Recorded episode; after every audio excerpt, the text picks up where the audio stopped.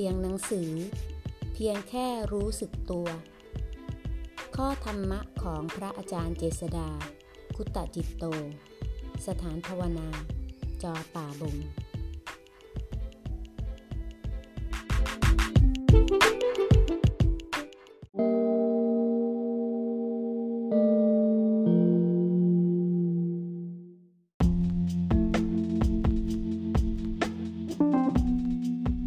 หน้า 17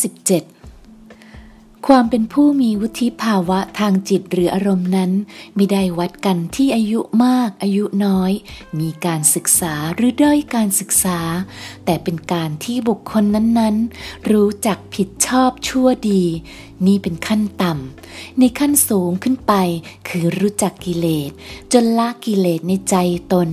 สละความถือมั่นทั้งมวล จนหมดความเห็นแก่ตัวต่างหาก บางคนเพลินกับการแชท บางคนเพลินกับการหาข่าวหรือข้อมูลที่น่าสนใจ บางคนเพลินกับการศึกษาข้อธรรมต่างๆ บางคนเพลินกับการคิดถึงใครบางคน ให้กลับมารู้สึกตัวกันนะ อยู่ในอิรียบทใด หายใจเข้าหรือออก ใจส่งไปนอกหรือใน ให้รู้ ให้รู้สึกกันนะ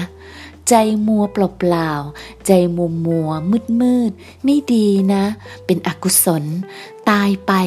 ไปอบายนะ รักษาใจให้ดี มีสติสัมปชัญญะโดยสม่ำเสมอนะ